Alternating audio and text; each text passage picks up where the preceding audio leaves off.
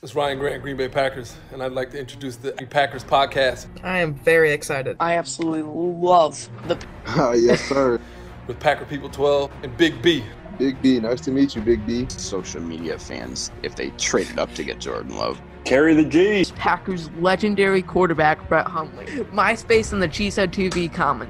Okay, that, that's just stupid. It's going to be awesome. Your names are awesome, so everything else is good to go. But let's, uh, let's have fun talking about Packer stuff. Go Pack, go. What is going on, everybody? It's Joey, or Packer People twelve, and welcome back to the Underage Packers podcast. As always, joining me is my co-host, Big B. How are you on this fine evening? I'm doing great. Uh, so today, we're pretty excited for our guest, someone who we've been watching for a while, someone who we're, is really responsible for most of our Twitter followers. And there's even a rumor out there that Aaron Rodgers was named after him. Ladies and gentlemen, welcome, Aaron Nagler. uh, well, A, I don't think that's true, especially if you talk to Ed. And uh, second of all, um, you're just kind of excited. That's good. I, I'm working up yeah. to really excited, but it's kind of excited. It's, it's good. I, you know, I'm kind of excited to be here as well. Yeah, good. not not don't want pretty excited, kind of excited. I don't want to blow it up too uh, too far out of proportion. Yeah, not getting too hyped. Uh, all right, but obvi- we are hyped for this Sunday. Not. Hell More yeah. than kind of excited. Packers, Vikings, week one. So what we really want to talk about you today, Aaron, is um, looking back at that week sixteen game, what happened there, and what could go wrong, what could go different in uh, this Sunday's game. So, you know, that one was pretty much a domination. I don't think any of us felt really nervous past that first quarter after we got that lead back that we were going to win. The defense did great. The Smith Bros, uh, fantastic. I mean, the Vikings, I looked back on it, and their longest drive was just over thirty yards. So is there really any reason to believe that shouldn't happen again? Well, as Matt LaFleur would tell you, it's a new year, and uh, every week you're oh and oh, and mm-hmm. you got to get to one and oh. Um, it's interesting, but I, I hear what you're saying in regards to not being nervous, because I do during that game, because I do think they played better overall. Just down in and down out, if you look at the flow of the game, there was no question the Packers were in control for the most part. Now, obviously, there were, you know, the big touchdown to Diggs, what have you. But for the most part, yeah, the Packers were the better team pretty much in every facet of that game. I will say, though, I, I'm not, I didn't quite share your uh, we got this attitude heading into halftime. They were down ten nine, mm-hmm. um, and they turned the ball over, what, three times in that first half. But the yeah. fact that they were that close still in the game after having turned it over so many times, that's what gave you confidence, right? When I look at this game Sunday, whole new year, whole new squad on both sides of the ball. I get that. But there is not one area where I look at it, and if you look at both games from last year and try to project out to what might happen on Sunday, there's no way I look at this and think the Packers don't have this. You know what I mean? Like, I think especially because of the fact that there were three turnovers in that game, and they still won by a couple scores. You know, that, yeah. that's that shouldn't happen in the N F L, and uh, it most certainly did. And I think that speaks to not only not only the discrepancy team talent-wise and coaching-wise between the teams last year, but this year as well. I just see a team in the Packers that is really going to benefit from the continuity that they have uh, everywhere on their roster, comparative to what the Vikings have, and both teams trying to grapple with the offseason they're coming off of. Yeah, I, I definitely think that both teams have a, I guess, unexpected would be a good word for their moves in the offseason.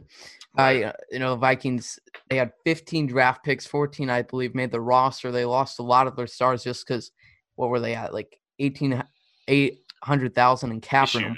Issues yeah. in cap, no doubt. Issues there. Uh, so they released Linval Joseph. They had to trade Stephon Diggs, get rid of Xavier Rhodes and Trey Waynes. And you look at the Packers, and that's really the opposite. I know, obviously, they couldn't bring back Brian Bulaga. They did sign Kristen Kirksey and Rick Wagner. But the Vikings, their big key is going to have to be their rookies. You know, they got that rookie Justin Jefferson, wide receiver from L S U. Who I really like, by the way. Uh, I think he could be a problem for years to come. Like, mm-hmm. who knows after this weird offseason, the limited amount of time he's had on the football field with this team. But I really like him. Just from looking at wide receivers, especially, you know, I was at the combine there and had our eyes on wide receivers, not necessarily quarterbacks. Right. Uh, but do you think really, will it, Justin Jefferson be able to have that impact in week one? Or obviously ex- he's expected not to, just because of what you mentioned, the shortened offseason, not too much time. Uh, do you see Matt LaFleur worrying about Jefferson and Gladney? Uh, not so much worrying. I mean, they're going to run their stuff regardless. Um, mm-hmm. But I will say, I, I everything you look at when it comes to the idea of a rookie wide receiver dominating is, you know, kind of ludicrous with this setup, with what they're coming off of, et cetera. Mm-hmm. But, man, if the history of the Packers and the Vikings, and obviously Randy Moss plays a big part of this, but if it has told you anything, it's like surprises happen all the time. And Jefferson coming out on Sunday and having a monster game against the Packers secondary, which is very athletic, very youthful, very full of talent. But you got to think Jair Alexander is going to draw a feeling, right? Mm-hmm. You would expect that in most cases. Now, obviously, it won't be that every down in and down out, but most cases.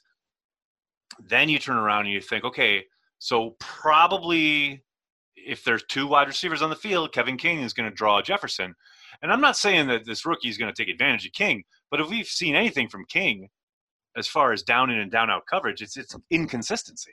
Mm-hmm. So I would think for the most part, King should be able to lock him down, but who knows if Jefferson starts cooking and starts getting in his head a little bit and starts having some success. We've seen King have bad games. So yeah. I, I, again, I'm not going to sit here and tell you that, oh, obviously King's going to have trouble with this rookie. I don't think that is the case, but history will tell you that not only immediate history, but long-time history with two, between these two franchises will tell you that anything is possible.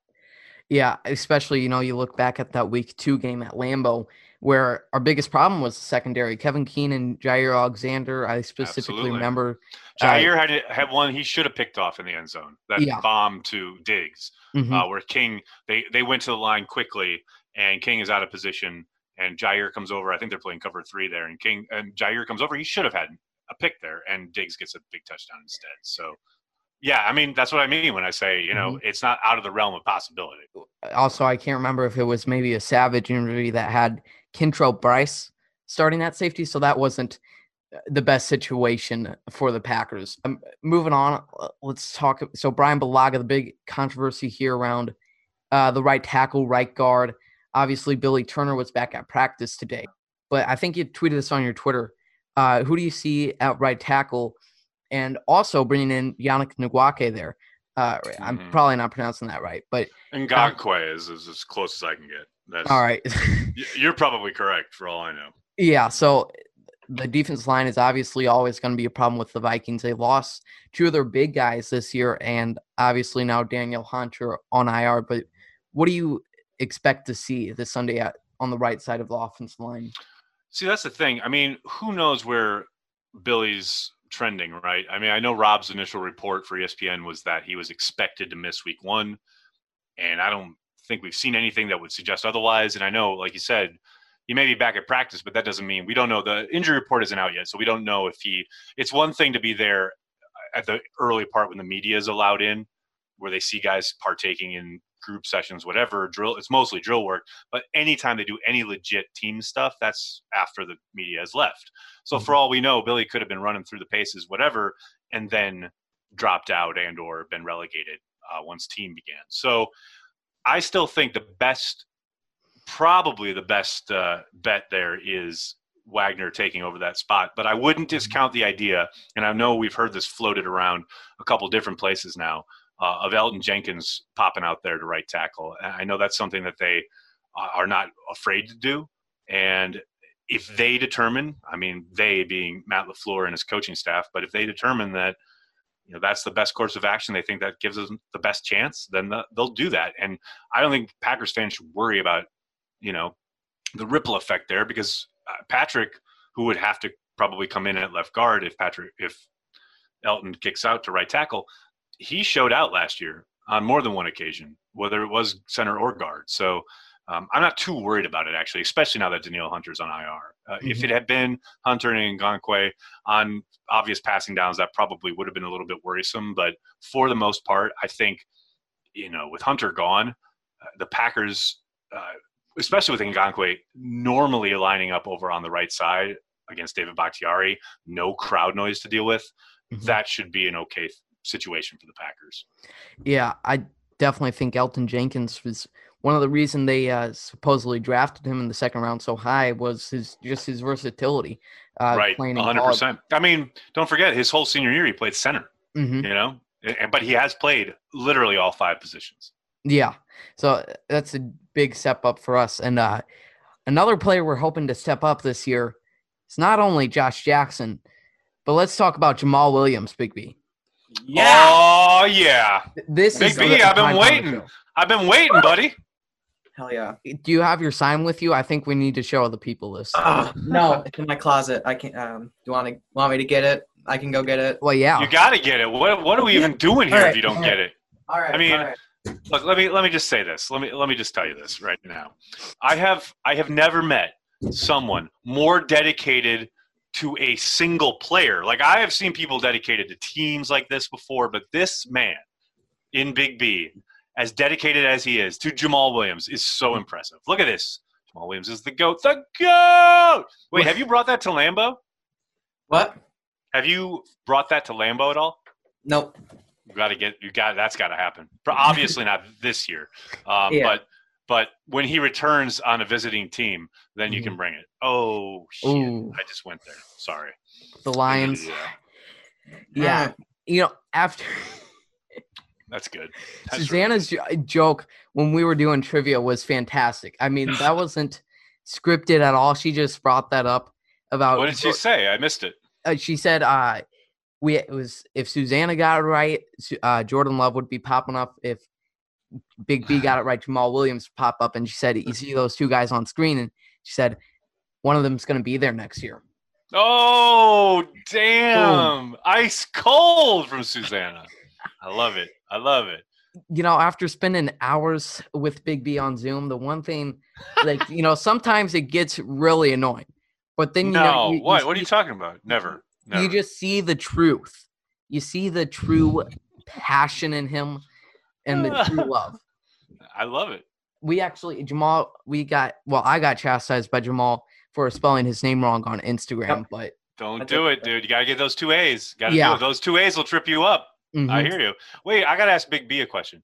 Big B, what was the genesis of this? I'm sure you've told this story before, but I have not heard it. What? How did you become the Jamaal Williams superfan? All right. Um, well, I uh, liked him during the draft process, um, and the Packers got him, of course. And then the game, I think it was the Cleveland game. Mm-hmm. That's when I absolutely when he's wide felt, open on that initial drive. Yep, that yeah, play. Yeah, yeah. Yep. Mm-hmm. That play. That's awesome. I love you it. I love it. Jamaal fan page for like three years now. Yep. Yeah, Wait, you have it. a Jamaal fan page? Yes. Oh, yeah. Yes, oh, I do. Oh my gosh. Uh, I'm going to need it's you guys everywhere. to send me the link. I, I, I love it. I'm all about that. I mean, that, if you thought his Cleveland. main Instagram was good, and Jamaal, like, this is another level. That Cleveland game was amazing, by the way. Like, that because was. remember, that was they were under they were they hadn't won a game, and it was all, all the pressure on the Packers to win, and they go to overtime, whatever. But literally outside the press box window, there were fans getting naked, like stripping down, like Cleveland fans who were just like oh fed up. God. With uh, the team and the losing, whatever they were, stri- they were literally folks stripped down to their underwear. It was amazing. It was oh my god, uh, men and women, like indiscriminate, like uh, and and it was that was a late season game. It was cold, mm-hmm. amazing, just an amazing scene.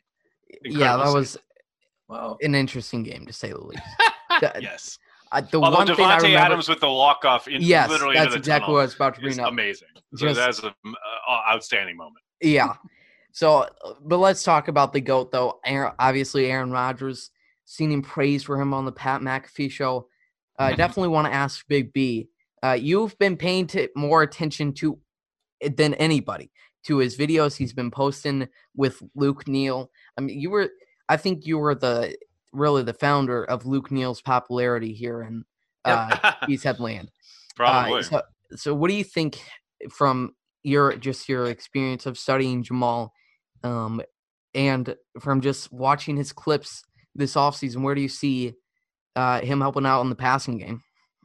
Um, he is going to be everywhere. He's going to catch everything. and he is going to be GOAT status this entire season. Goat I don't even know what that means. Status. But... it doesn't matter what it means, dude. Exactly. It doesn't matter. Exactly. But it's going to happen. That's yes. correct. I think we got we do got to talk about that running back game. Uh, as we're on the topic of Jamaal Williams, let's also bring up, you know, A J. Dillon and Tyler Ervin, especially at camp. Um, the Vikings, it should be an interesting game. Aaron Jones, one hundred fifty-four yards in that Week sixteen match. Uh, so do you think it's going to be more similar of a lot of Aaron Jones, or do you think they'll go out week one here? Obviously, not expect to see A J. Dillon too much. Um, what do you think they'll do a little bit more out there? I think they will throw a bunch of two-back stuff at them with mm-hmm. both Jones and Williams. Uh, you look back at that week two game, and some of the most effective stuff they ran was especially that early drive where uh, they really marched right down the field. And, you know, they used Aaron Jones as both a primary receiver out of the backfield and, you know, coming in motion and then throw it to him. And then they utilized that same motion later on to draw linebackers out and then ran the screen to Williams for the touchdown. I think you're going to see a lot of that. Uh, mm. I, I don't doubt for a moment that Rodgers is, is sincere when he the things he said on the McAfee show about Jamaal Williams, because, look, I was there for two and a half weeks, and I can confirm what he's talking about as far as he looks like a different player. Like, the fluidity, the idea that he can get vertical on some of these passing concepts rather than just horizontal or as a dump-off guy, check-down guy. He could be a legitimate weapon in the passing game.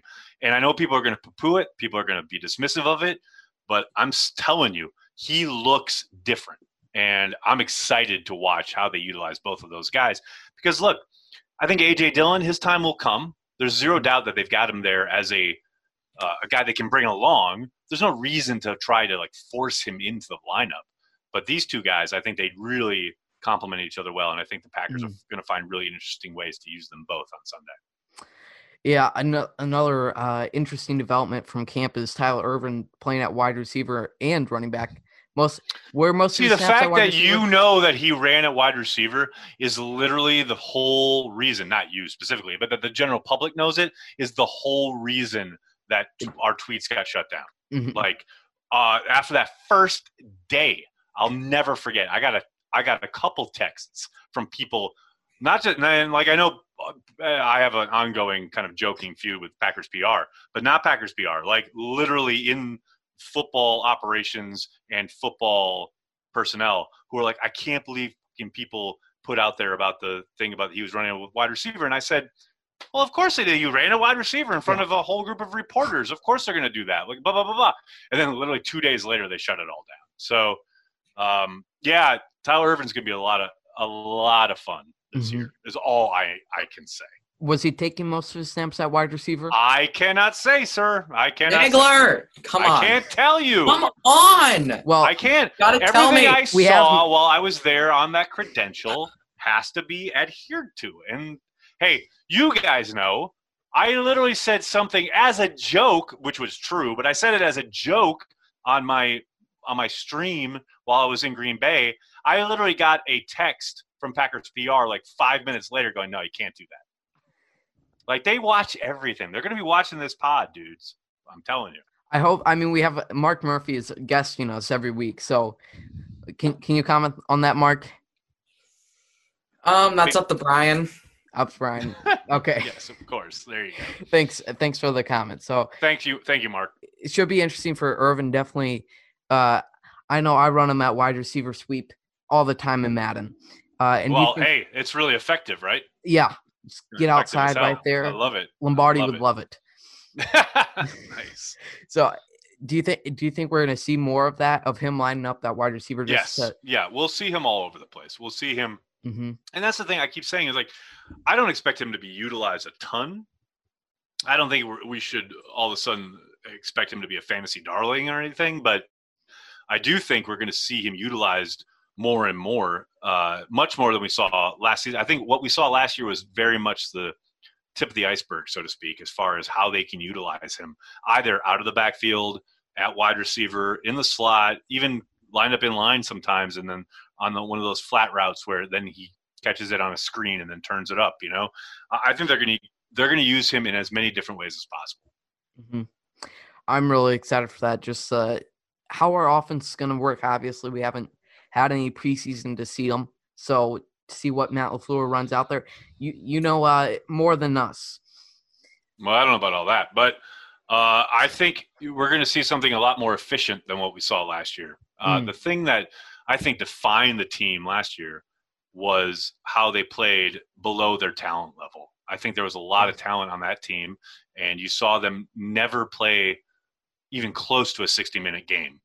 You know, like each and every week there was some stretch where it was just hard to watch. And I think there will be less of that this year. I think, obviously, I think that's inevitable in the N F L, where you do have stretches where you just can't get out of your own way or you struggle or what have you. But I think for the most part, there's going to be a lot less of that. And I think a big part of that is the fact that they have so many of the same pieces back. They have a second year in the system. You have a coach and a quarterback who very much so appear to be on the same page. I just think the maturation of the entire process is only going to help and play out as we wrap it up, because we only have eight minutes left. So let's do it. I know Big B has some personal questions. Uh, personal questions? They better yeah, not be personal little, questions. Yeah, if this is about Olive's dog, you can stuff it. No, it, well, no, no but mm-hmm. we'll write that off the script. Mm-hmm. Uh, so, so Big Boy B, how about you go with your your personal question? All right. Oh God, now I'm scared. What is this is, your the, this is the toughest part of the entire interview. Wait, go ahead. Favorite Queen song and member? Oh, damn. See, now, speaking of Olive, this would be in her wheelhouse because she is obsessed with Queen, much like you are, Big B. She loves Queen. Um, like, and this is long before Bohemian Rhapsody came out as a film. Like, she was... She's an O G Queen fan, like from birth. And I don't, I have no idea how that happened. Like, I'm a huge Depeche Mode, like Tears for Fears, very much eighties new wave stuff. Like, that's what I'm obsessed with. She's all about Queen. And I have no idea how that happened. Um, favorite Queen song? Uh, I gotta go. I gotta. There, it's it's neck and neck between "Don't Stop Me Now," which is obviously a bit of chalk. Mm-hmm. And "Body Language," which I think is a bit more of an obscure track that maybe not a lot of people know. Yeah. Uh, both for different reasons. I think uh, "Don't Stop Me Now" is brilliant because I throw it on t- D J sets all the time, and it, it just always brings down the house, and people get so happy. It's just one of those songs where if you hear it, you are instantly happy, mm-hmm. and it instantly lights up a room, and everyone gets in. Like, it's not a question of like, oh, I'm too cool for that. No one's too cool for "Don't Stop Me Now." Like, it just doesn't exist in the human genome. Uh, but then in "Body Language," I will never, ever, ever, ever forget uh, with my buddy Brian uh, back when I was, I want to think like fourth grade, fifth grade, something like that, when that album came out. And Brian's older brother brought it back from the record store and put it on vinyl. We, we, we gathered around to listen to the album because we were so excited about it. And that song came on, and it absolutely blew my mind. And I listen to it now and I'm like, it's a little cheesy and it's a little dated, whatever. But at the moment, like, it made such an imprint on me. So those are the two Queen tracks that really kind of rule my world. As far as favorite member, uh, it's got to be Freddie Mercury. Come on. For, if for no other reason than his moment at Live Aid when he had that crowd in the palm of his hand, eating like putty, like when he's singing and they're responding. You cannot beat that moment. Can't do it. Mm-hmm. Does that pass the test, Big B? Is he a certified yes. fan? All yes. right. Well, you're talking about eighties music. You've obviously watched uh, quite a bit more Packers-Vikings games than us. So we want to ask you, what uh, we're going to go around. What is your most memorable Packers-Vikings game? Doesn't – I have an idea. I know what the answer is going to be. Uh, it doesn't have to be a good memory, a bad memory, but what is your favorite Packers-Vikings memory? See, this is what sucks, is it's a bad memory. Like, and I'm not joking. Like, uh, Randy Moss's rookie year, Corey and I were uh, at North Carolina School of the Arts, and Corey was a, a, ahead of me at school because I had taken a few years uh, at DePaul first, and then I took a couple years off, and then I went to North Carolina. So I was older than Corey, but he was ahead of me. But I'll never, ever, ever, ever, ever forget Randy Moss's first game at Lambeau Field. It was on a Monday night game. It was a Monday night game, and I had rehearsal that night. And so I couldn't watch it live. But a buddy of mine taped it. And we had a rain. And this is before Twitter, before social, so I had no idea. So I was able to kind of just go to rehearsal and shut off and, like, just not know what was going on. We had arranged after my rehearsal, he would tape the game and then deliver it to me at a specified spot. It was a parking lot at the Haynes Mall in Winston-Salem. And so we drove up, and he I was not allowed to look at him. The, our, the agreement was, because if I saw his face, I would know the outcome yeah. of the game. Like, it's just, we're friends, right? I, I uh-huh. wouldn't know. I would just know. So the deal was, I drove up into a designated spot, and he, I rolled down the window without looking. He dropped the videotape into my lap. I rolled up the window and I drove away. So I go home. So I, that happened. I drive home, and I lived alone, and I put in the videotape.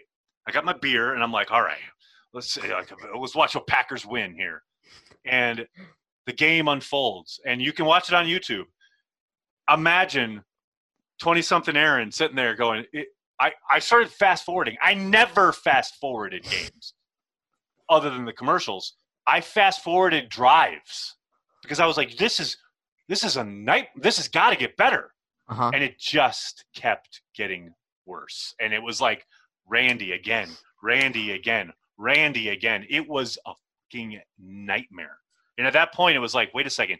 This kid is here for the next eight, nine, ten years. Are you mm-hmm. kidding me? It was the worst night, the absolute worst night as a Packers fan during that period. And unfortunately, if I think Packers Vikings, it is absolutely the one memory that dominates my thinking, my brain, when I think about that rivalry. Fortunately, mine has to be a, a bad memory too. It's and it has a little bit more of a story. It's the it. Vikings, so of course it is. Yeah, yeah it's uh, week six, two thousand seventeen, and it, oh, obviously it's a game Rodgers gets hurt, but it's even more of a memory because I was set to go to that Saints game the very next week. Big B was oh, there also, so just watching it there. at home, uh, was definitely did not expect that. Just had to bring a new school moment into it. Well, of course. What about yeah. Big B? What's your what's your Packers Vikings moment? Um, for some reason, it's I think it was twenty fifteen when the Vikings clinched the North. Oh Jesus! I think it was like week seventeen or something. Right. I don't know why that game just Eddie sticks out to me, but it was yeah. That game it was hell on earth. I will say my honorable mention. It's not a, the problem is, is like the good Vikings moments have nothing to do with the Vikings because mm-hmm. that's of course how horrible they are as a franchise. But um, one of the greatest moments in Packers Vikings ever in the history of the being one hundred years of the Green Bay Packers is the Packers beating up on the Broncos in Lambeau uh, and then the Vikings losing to the Arizona Cardinals in the desert and Lambeau absolutely going insane. I was at, I was in Lambeau when that happened. When Nate Poole caught the miracle catch to knock the Vikings out of the playoffs and for the Packers to clinch the division, that is one of, if not the greatest moment I was ever present for. It was magical. It was absolutely magical. So it's not all doom and gloom when it comes to Packers Vikings. Mm-hmm. Yeah, I th- and I think you told that story to us on a Patreon Zoom. And with that, mm-hmm. I think you guys got to get on the Cheesehead T V Patreon, and that's what we're about to go do. We got to wrap this episode up. So head over to Cheesehead T V on uh, their website, their YouTube. Uh, follow us on Twitter, Instagram, and our website. Uh, thank you, Aaron, for coming on. It was definitely a kind of exciting time. Kind of exciting. You know, it's kind of fun. It's yeah. just a little bit of fun. Just a little kind bit. Of, kind of okay. And it was great. Thanks so much, guys. Thanks so much for having me. You're welcome. Thanks so much. We'll see you later.